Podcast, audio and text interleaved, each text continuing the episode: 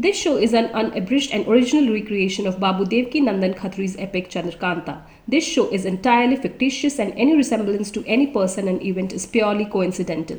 This show is not intended to outrage, insult, defame, hurt any religion or religious belief or feeling of any class or creed. The listeners should exercise their discretion.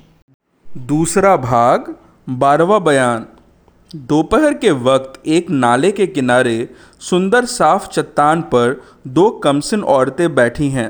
दोनों की मैली फटी साड़ी दोनों के मुँह पे मिट्टी, खुले बाल, पैरों पे खूब धूल पड़ी हुई और चेहरे पर बदहवासी और परेशानी छाई हुई है। चारों तरफ़ भयानक जंगल, खूनी जानवरों की आवाज़ आ रही है।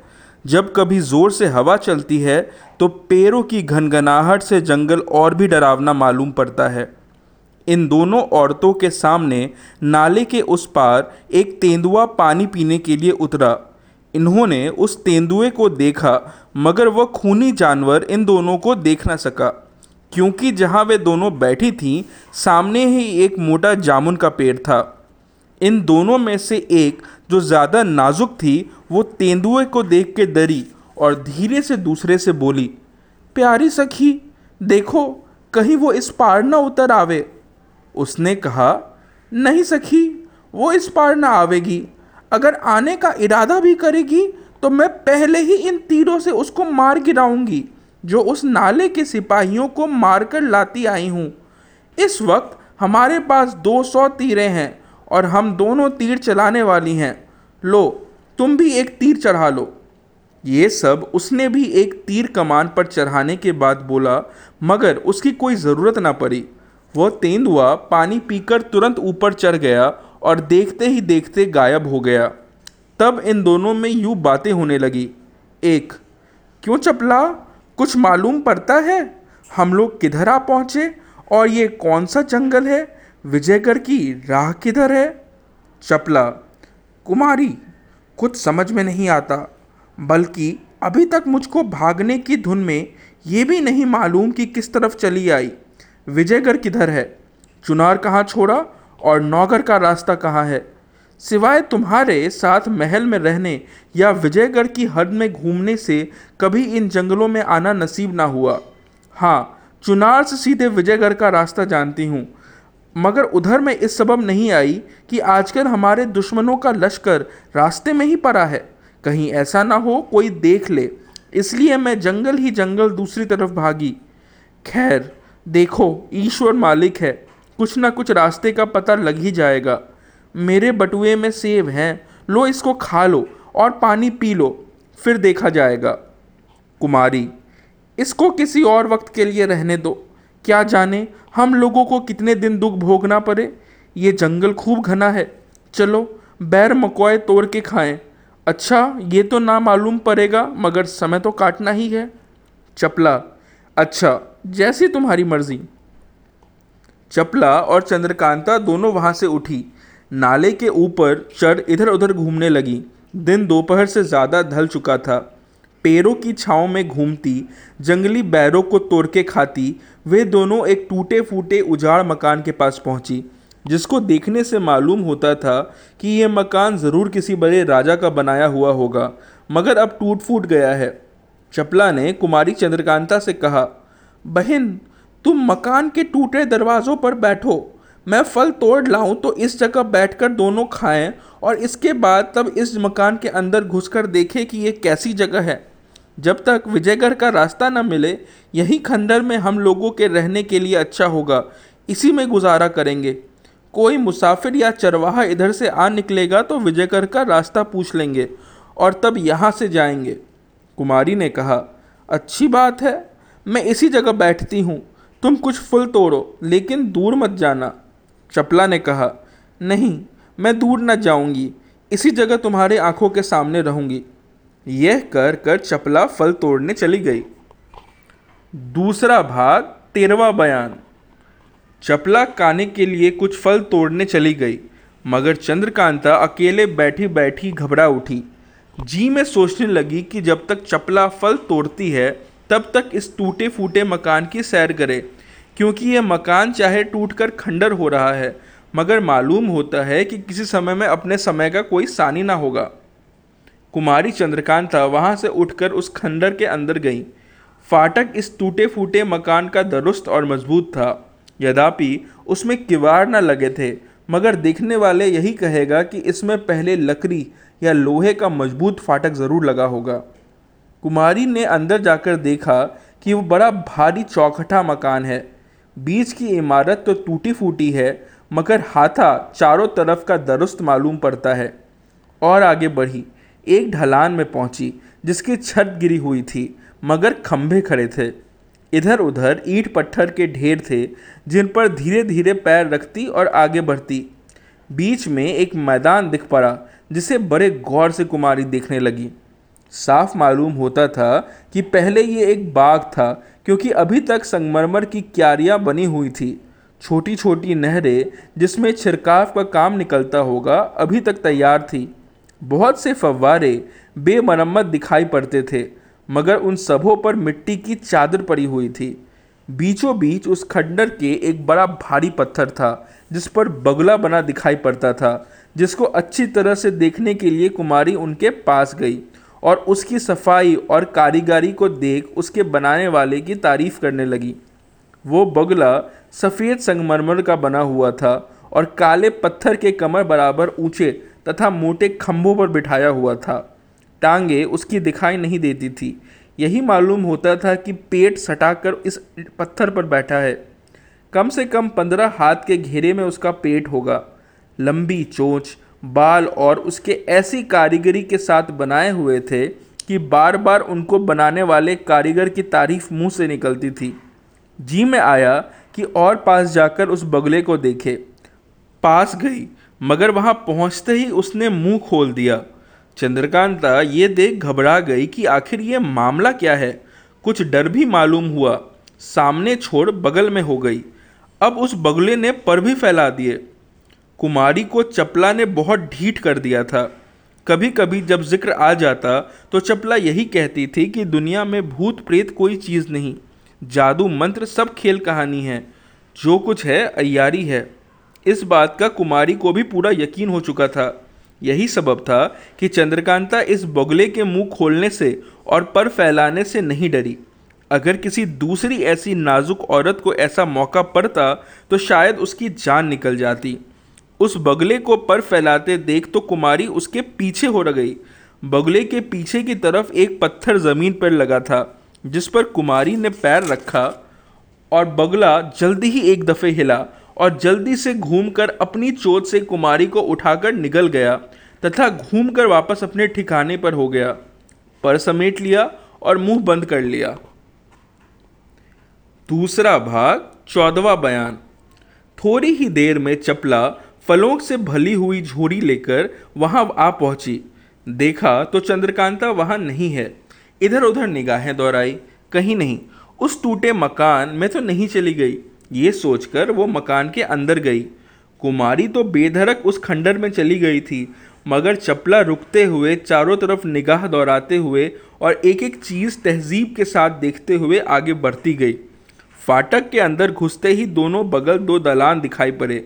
ईंट पत्थर के ढेर लगे हुए थे कहीं कहीं से छत टूटी हुई थी, मगर दीवारों पर की चित्रकारी और पत्थरों की मूर्तियाँ अभी भी नहीं मालूम पड़ती थी। चपला ने ताजुब की निगाह से उन मूर्तियों को देखा। कोई भी उसमें पूरे बदन की नज़र न आई।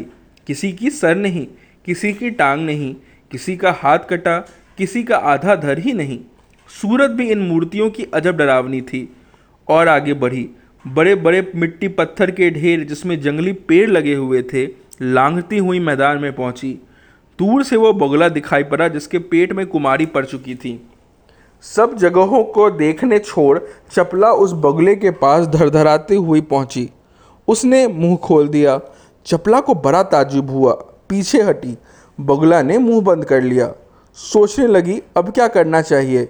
ये तो कोई बड़ी भारी अयारी मालूम पड़ती है। क्या भेद है? इसका पता लगाना चाहिए। मगर पहले कुमारी को खोजना उचित है, क्योंकि ये खंडर कोई पुराना तिलिस्म मालूम होता है। कहीं ऐसा ना हो कि कुमारी इसी में फंस गई हो। इस सोच को साथ वो दूसरी तरफ़ से हटी और चारों तरफ़ कुमारी को खोजने लगी। चारों तरफ़ हाथा घिरा हुआ था। कई दलाने और कोठरियाँ टूटी फूटी और कई साबूत भी थी। एक तरफ़ से देखना शुरू किया। पहले एक दलान में पहुँची जिसका छत बीच से टूटी हुई थी। लंबाई दलान की लगभग सौ गज के होगी। बीच में मिट्टी चूने का ढेर इधर उधर बहुत सी हड्डियाँ पड़ी हुई थी और चारों तरफ़ जाले मकरे लगे हुए थे। मिट्टी के ढेर में एक छोटे छोटे बहुत से पीपल वगैरह के पेड़ निकल आए थे। ढलान के एक तरफ़ छोटी सी कोठरी नज़र आई, जिसके अंदर पहुँचने पर देखा एक कुआँ है। झांकने से अंधेरा मालूम पड़ा। उस कुएँ के अंदर क्या है? वो कोठरी बनस्पत और जगहों के साफ़ क्यों मालूम पड़ती है? कुआँ भी साफ़ दिख पड़ता है। क्योंकि जैसे अक्सर पुराने पेड़ वगैरह लग जाते हैं, इसमें नहीं है। कुछ कुछ आवाज़ें भी इसमें से आती हैं जो बिल्कुल समझ नहीं पड़ती। इसका पता लगाने के लिए चपला ने अपने अयारी के बटरे से काफूर निकाला और उसके टुकड़े बाल कर कुएँ में डाले। अंदर तक पहुंचकर उन बलते हुए काफूर के टुकड़ों ने खूब रोशनी की। अब ये साफ़ मालूम पड़ने लगा कि नीचे से कुआँ बहुत चौड़ा और साफ़ है, मगर पानी नहीं है। बल्कि पानी की जगह एक सफ़ेद बिछावन मालूम पड़ती है, जिसके ऊपर एक बूढ़ा आदमी बैठा है। उसकी लंबी दाढ़ी लटकती हुई दिखाई पड़ती है, मगर गर्दन नीचे होने के सबब चेहरा मालूम नहीं पड़ता। सामने एक चौकी रखी हुई है, जिस पर रंग बिरंग के फूल पड़े हैं। चपला, ये तमाशा देख डर गई। फिर जी को संभाला और कुएँ पर बैठ गौर करने लगी, मगर कुछ अकल ने गवाही ना दी। वो काफूर के टुकड़े भी मुझ गए जो कुएँ के अंदर बजल रहे थे और फिर अंधेरा हो गया। उस कोठरी में से एक दालान में जाने का रास्ता था। उस राह से चपला दूसरे दालान में पहुँची, जहाँ इससे भी ज़्यादा दिल दहलाने वाला और डराने वाला तनाशा देखा।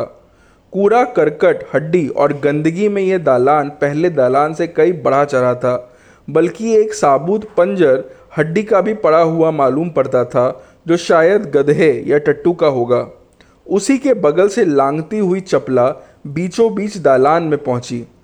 एक चबूतरा संगमरमर का पुरसा भर ऊँचा देखा, जिस पर चढ़ने के लिए खूबसूरत नौ सीढ़ियाँ बनी हुई थी। मगर उसके ऊपर एक आदमी चौकी पर लेटा, हाथ में किताब लिया, कुछ पढ़ता मालूम पड़ा। मगर ऊँचा होने से सब कुछ साफ़ नज़र ना आया। इस चबूतरे पर पैर रखूँ या ना रखूँ? चढ़ने से कोई आफत तो ना आवेगी? भला सीढ़ी पर एक पैर रखकर देखूँ तो सही? ये सोचकर चपला ने सीढ़ी पर एक पैर रखा। पैर रखते ही ज़ोर से आवाज़ आई और संदूक के पल्ले की तरह खुलकर सीढ़ी के ऊपर वाले पत्थर ने चपला के पैर को ज़ोर से फेंक दिया, जिसकी धमक और झटके से वो ज़मीन पर गिर पड़ी। संभल कर उठ खड़ी हुई। देखा तो वो सीढ़ी का पत्थर जो संदूक के पल्ले की तरह खुल गया था, ज्यों का त्यों बंद हो गया। चपला अलग खड़े होकर सोचने लगी कि टूटा फूटा मकान तो अजब तमाशों का है। ज़रूर ये किसी भारी अयार का बनाया हुआ होगा। इस मकान में घुसकर सैर करना कठिन है। ज़रा चूके तो जान गई, पर मुझको क्या डर क्योंकि जान से प्यारी मेरी चंद्रकांता इसी मकान में कहीं फंसी हुई है, जिसका पता लगाना बहुत ज़रूरी है। चाहे जान चली जाए, मगर बिना कुमारी के इस मकान से बाहर कभी ना जाऊँगी। देखा, इस सीढ़ी और चबूतरे में क्या ऐसी अयारियाँ की गई हैं? कुछ देर तक सोचने के बाद चपला ने एक दस शेर का पत्थर सीढ़ी पर रखा। जिस तरह पैर को उस सीढ़ी ने फेंका था, उसी तरह इस पत्थर को भी बड़ी भारी आवाज़ के साथ फेंक दिया। चपला ने हर सीढ़ी पर एक पत्थर रख कर देखा। सबों में यही करामात पाई। उस चबूतरे के ऊपर क्या है, इसको ज़रूर देखना चाहिए। ये सोच वो अब दूसरी तरकीब करने लगी। बहुत से ईंट पत्थर उस चबूतरे के पास जमा किए और उसके ऊपर चढ़कर देखा कि संगमरमर की चौकी पर एक आदमी दोनों हाथ में किताब लिए पड़ा है। उम्र लगभग तीस वर्ष के होंगे। खूब गौर करने से मालूम हुआ कि यह भी पत्थर का है। चपला ने एक छोटी सी कंकड़ी उसके मुँह पर डाली। था तो वो पत्थर का, मगर काम आदमी का किया। चपला ने जो कंकड़ी उसके मुँह पे डाली थी उसको एक हाथ से हटा दिया और फिर उसी तरह हाथ अपने ठिकाने ले गया। चपला ने तब एक कंकर उसके पैर पर रखा। उसने पैर हिलाकर कंकर गिरा दिया। चपला थी तो बड़ी चालाक और निडर, मगर इस पत्थर के आदमी का तमाशा देख बहुत डरी और जल्द वहाँ से हट गई। वो दूसरी तरफ़ देखने लगा। बगल में एक और दलान में पहुँची। देखा कि बीचों बीच दालान के एक ताखाना मालूम पड़ता है। नीचे उतरने के लिए सीढ़ियाँ बनी हुई हैं और ऊपर की तरफ़ दो पल्ले किवाड़ के हैं जो इस समय खुले हैं चपला खड़ी होकर सोचने लगी कि इसके अंदर जाना चाहिए या नहीं कहीं ऐसा ना हो कि इसमें उतरने के बाद दरवाज़ा बंद हो जाए और मैं इसी में रह जाऊँ। इससे मुनासिब है कि इसको भी आजमा लूँ। पहले एक ढोका इसके अंदर डालूं, लेकिन अगर आदमी के जाने से ये दरवाज़ा बंद हो सकता है तो ज़रूर ढोके के गिरते भी बंद हो जाएगा तो इसके अंदर जाकर देखना मुश्किल होगा अस्तु ऐसी ही तरकीब की जाए, जिससे उसके जाने से किवाड़ बंद ना होने पाए, बल्कि हो सके तो पल्लों को ही तोड़ दे देना चाहिए। इन सब बातों को सोचकर चपला दरवाजे के पास गई। पहले उसने तोड़ने की फ़िक्र की, मगर कुछ हो ना सका, क्योंकि वो पल्ले लोहे के थे। कब्ज़ा उसमें था ही नहीं, सिर्फ़ पल्लों के बीचों बीच में चूल बनी हुई थी, जो ज़मीन के अंदर घुसी हुई मालूम पड़ती थी। ये चूल ज़मीन के अंदर कहीं जाकर अरी थी, इसका पता न लग सका। चपला ने अपने कमर से कमांद निकाली और चौहरा करके एक सिरा उसका उस किताब के पल्ले में खूब मजबूती के साथ बांधा। दूसरा सिरा उस कमंद का उसी ढालान के एक खंभे में जो किवाड़ के पास पड़ा था, उससे बांधा। उसके बाद एक ढोंका पत्थर का दूर भी उस तहखाने में डाला। पत्थर पड़ते ही इस तरह की आवाज़ें आने लगी, जैसे किसी भाती ने ज़ोर से हवा निकालने की आवाज़ आती है। साथ ही इसके जल्दी से एक पल्ला भी बंद हो गया। दूसरा पल्ला भी बंद होने के लिए खिंचा, मगर वो कमन से कसा हुआ था। उसको तोड़ ना सके। खींचा का खींचा रह गया। चपला ने सोचा, कोई हर्ज नहीं। मालूम हो गया कि ये कमंद इस पल्ले को बंद ना होने देगा। वो बेखटक इसके अंदर उतरी। देखो तो क्या है। ये सोचकर चपला उस तहखाने में उतर गई। आप सुन रहे हैं मूल चंद्रकांता निखिल झा की आवाज़ में। आगे क्या हुआ? ये जानने के लिए बने रहिए हमारे साथ। जल्द ही मिलते हैं कहानी की अगली कड़ी में।